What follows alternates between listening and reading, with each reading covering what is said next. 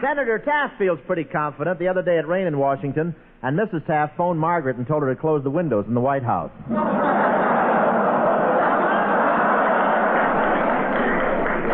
that sneaks up on you, doesn't it? And you kind of hate yourself for not moving out of the way. Eisenhower hasn't done any campaigning yet, but he no longer calls the soldiers GIs. Now he just says fellow voters.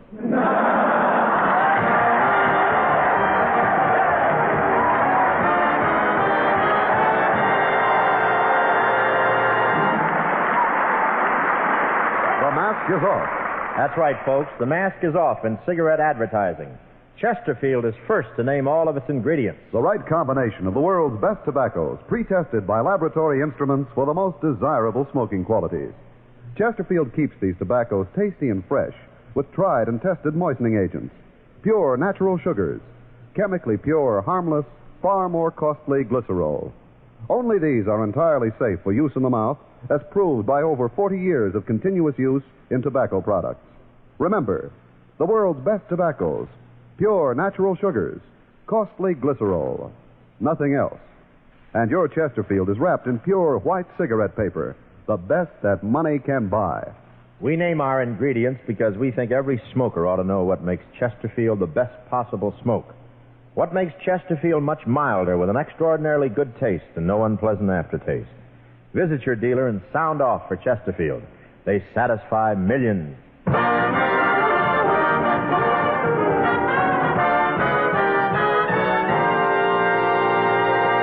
Ladies and gentlemen, many people wonder how Bob keeps up the tremendous pace that he sets for himself. Well, I have quite a bit to do with that because I'm in charge of Bob's schedule. For instance, early this morning, I walked into Bob's bedroom to read to him the list of the day's activities.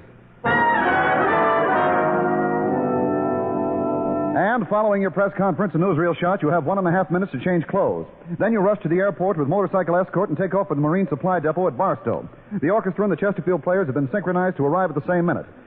Well, Bob, does all that meet with your approval? Oh, now, Bob, Bob, wake up. Don't hit me. I've had enough, I tell you. Don't hit me. Don't hit me again. Huh?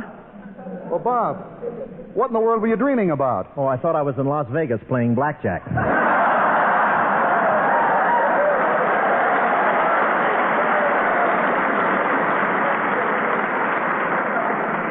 Well, you better get dressed, Bob. Isn't this the day we go to the Marine base at Barstow? Well, I'm not sure, Hy. I didn't get an answer to the letter I wrote to Colonel Hanson. I'd better get him on the phone right now.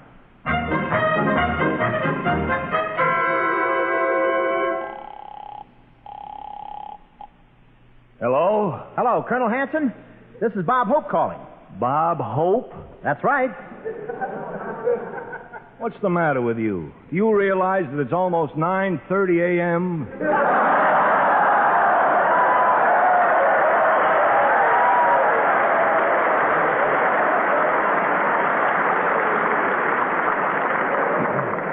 Well, what about it? Never wake up a Marine this early in the morning. Oh, I'm sorry, Colonel. I do hope that I didn't ring loud enough to wake up the boys in the barracks.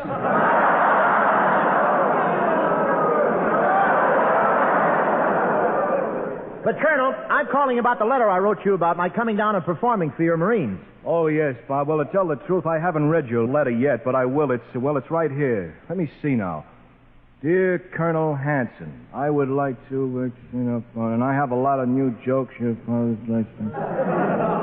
Oh, excuse me for taking so long, Bob, but it's kind of hard to read through the bars. What bars? I put your letter in the bottom of the canary's cage.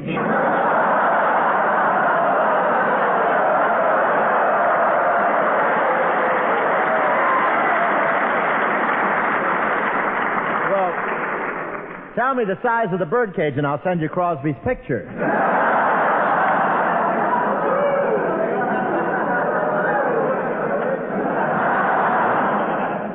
Was just fooling, Bob. We'll all be looking forward to seeing you. Oh, fine, Colonel. We'll be there. So long. Hey, that's great, Bob. When do we start? Oh, in about an hour, Hy. I made an appointment to go to the blood bank this morning. Oh, gee, not again.